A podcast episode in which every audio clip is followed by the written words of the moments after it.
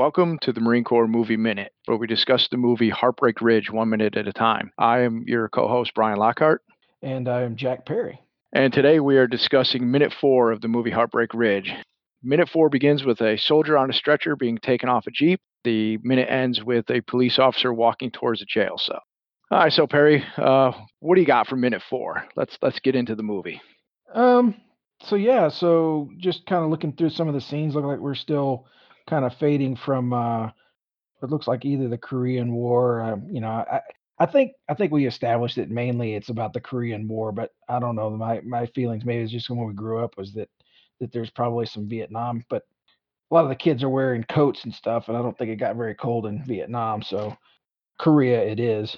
But anyway, uh, yeah, there's uh, like wounded GIs, a couple of them all smoking cigarettes and like chatting with their buddies and getting loaded up, like Casevac out. It's uh you know just uh just standard war footage, you know, just kind of establishing the the theme that this is uh more or less a war movie.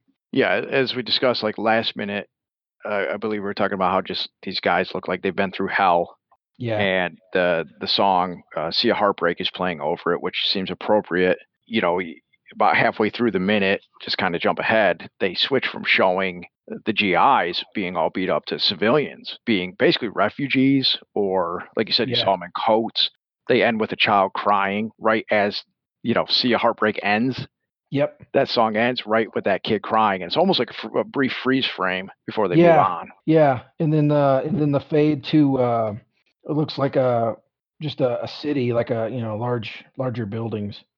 Yeah, Um, about about the halfway mark again. When they when they switch from the civilians, they show a little bit of that, and then yeah, as the minute's starting to wrap up, it switches to well, we don't know this, but I, I guess we can assume it's a city jail or a city you know court area because you know it, it ends with a police officer walking towards you know a jail cell. So we have to assume like now we're into the actual movie where we fade out of Korea footage. We're still Yeah. in black and white, but we fade into a helicopter shot of like yeah, like you said, a city mhm. a city block, and then we end up in a police station where guys handing off some papers, and it, it shows that it's July, the weekend of July twentieth, twenty first. Yep. That's nineteen eighty three. It says it's nineteen eighty three as well.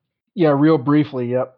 So you know, it's a period piece. The movie is filmed in eighty six. It's it takes place in eighty three. So you know, it's definitely a period film. Yeah. Grenada took place on, or you know, started on October 25th, 1986. So I'm not sorry, not that, not 1986, 1983. Right. See, I'm, yeah. already, I'm already confused by the timeline. You know, so so what is that? Three months? Uh, yeah, July, August, September, yeah, about yeah, about- Yeah, so about about three or four months. Yeah, yeah, so so you know, we're meeting. Well, we don't know what we're meeting. We just are getting a date and establishing a time yeah, of of you know basically the what we see in the movie takes place over three months until the end. yeah. I never even realized that um, at the time, and now that you know doing it, I guess that's the cool thing about picking this movie apart minute by minute is you get to really kind of investigate stuff that you wouldn't have paid attention to before. To kind of jump back to the beginning of the minute, I, I noticed that the, it said this was uh, I'm going to butcher names because I'm terrible at it, but uh, it was written by James uh, Karab- Karabastas, and so I was curious about what he's written before, and I, I found out he wrote uh, Hamburger Hill, another Really? war movie. Yeah, that now that is a Vietnam movie. Yes, it is. Yeah, yeah. Hamburger Hill is a good one too, man. I haven't seen that one in a long time either. But uh, yeah, that's that's kind of ironic too that you said that originally this was supposed to have been an army movie. So, um, was there anything in your research that kind of pointed that this guy maybe was a vet? yeah, you know, I think if, I, if I'm not mistaken, I thought I have in my notes that he was in the um, First Air Cavalry Division. Oh wow. he actually had and from 68 to 69 so he was involved and and you know hamburger hill is based on a real battle Right. that also came out in 86 he actually had three movies come out in 86 he had um you know heartbreak ridge hamburger hill so two war movies and then a movie called no mercy with richard gere and kim basinger or basinger Yeah. I kind of remember, yeah, maybe it, that might have been on Cinemax late at night. right right and, and and one of those is not like the others Yeah, yeah. One to clean the palate. so he probably got his i'm guessing he he he got this job of writing this for a couple reasons because you know obviously so being a vietnam vet he knew hopefully he knows what he's talking about when it comes to war films. Yeah. But he had actually written a, a movie, and I'm not sure if it was a real movie or a TV movie called Heroes in 1977 about a Vietnam vet suffering from PTSD. You know, that I don't really think they talked about PTSD exactly back then. No, shell shock. But uh, it starred Fonzie, Henry Winkler. really? Yeah, it had Sally Field and uh, Harrison Ford actually. Oh wow. So I'm guessing, you know, that obviously that was what nine years before Heartbreak Ridge came out, so he he probably got a little credibility as far as writing a you know something that had to do with soldiers. Yeah. And and of course his life experience. Yeah, that's um that's pretty interesting. Yeah, I kind of kind of curious to see what else he's done. You know, what other stuff, little projects. Is he still is well? Did you see? Is he still doing any writing? Is he still involved in the film industry, or has he kind of moved on? Uh, the last I saw that he did a a a project in 2001 called the last the Lost Battalion, which was a World War One TV movie with Rick Schroder in it. Hmm. So Okay. I haven't seen too much else, but uh, you know he wrote some more war stuff. I, I'm not sure if he's even alive or, or dead. I guess I should have looked that up at this point. Yeah. Well, that'll give us something to do later on. Yeah, right. Um, yeah, so I, I just thought that was interesting about you know who who wrote this you know film. So later on, you know, towards the end of the minute, it pops up, you know, the produced and directed by Clint Eastwood credit. Of course, you know, this is his movie.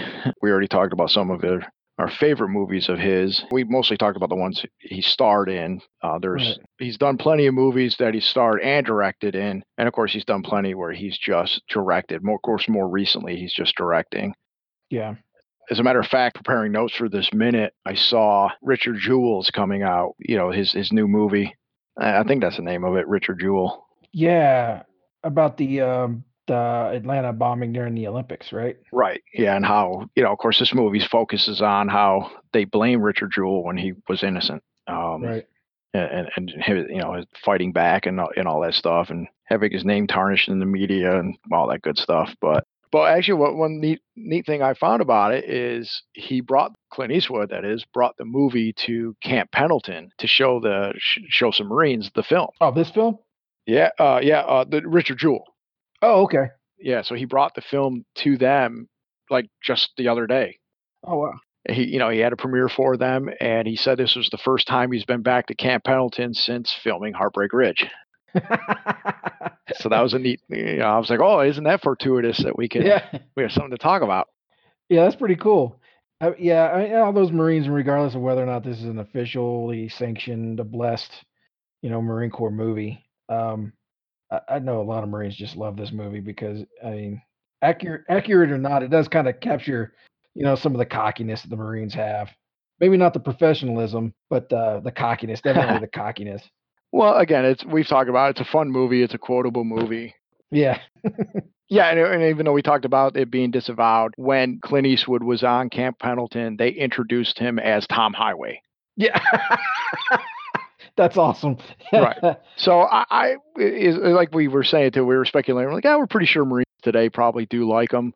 You know, we can't speak for them, but the fact that they they said, hey, I'm bringing back Gunny High. They literally announced, I'm bringing, I'm introducing Gunny Highway, and they in, in- introduced him as Gunnery Sergeant Tom Highway, and and he felt, you know, he brought the movie to them uh, on a Marine Corps base. So there there must have been something there. yeah. Uh, you know, there's definitely an affection there, or you know, on both probably on both sides. So.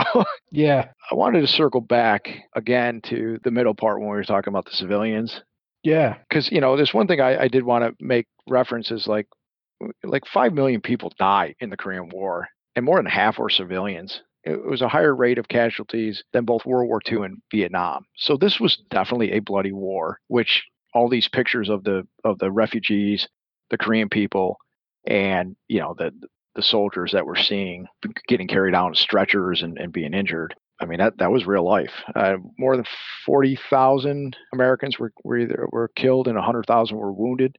Yeah. So again, that's that's a lot. You know.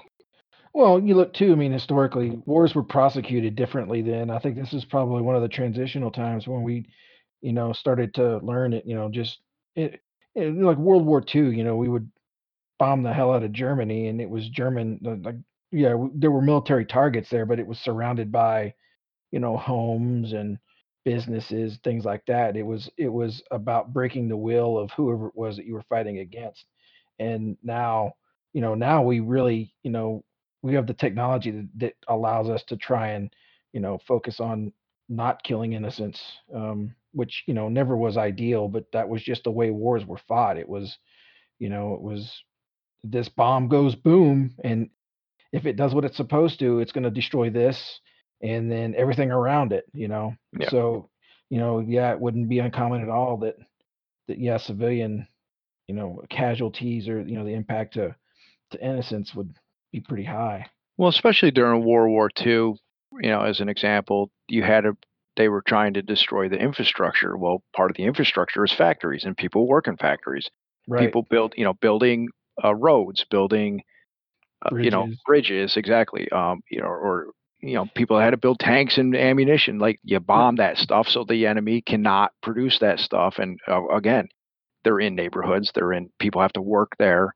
yep And honestly, like you said, the technology was not developed yet where where you could do your best to prevent civilian casualties. right I mean, I don't think you're ever you're never going to get rid of that, yeah unfortunately. But you you know you, d- they develop the technology the best they can and, and, come up with rules of engagement to you know mitigate that as best as possible. Yeah, I mean, you know, the, thinking about it, there was those factories were civilian ran. They may have been military, but there was no different than like our old automotive plants being ran by all the women, wives, and stuff of all the soldiers. The G because the GIs all the soldiers were out fighting. They weren't building stuff, so they were all civilian ran. They may have been military targets, but they would have been, you know, it, it was more or less an auto factory, you know. Know, and, and of course, then you couple like the fact that during Korea, like we they talked about the frigid cold, so many people Mm, got sick, and you know, from that, and frostbite was a big issue. yeah, And you know, i- middle of a war torn country that's not economically thriving, yes, you're going to unfortunately have a lot of people affected by this in a very, very negative way, right. and death, Right. unfortunately. Yeah, you know, the movement of soldiers, either, you know, we'll call them good guys or bad guys.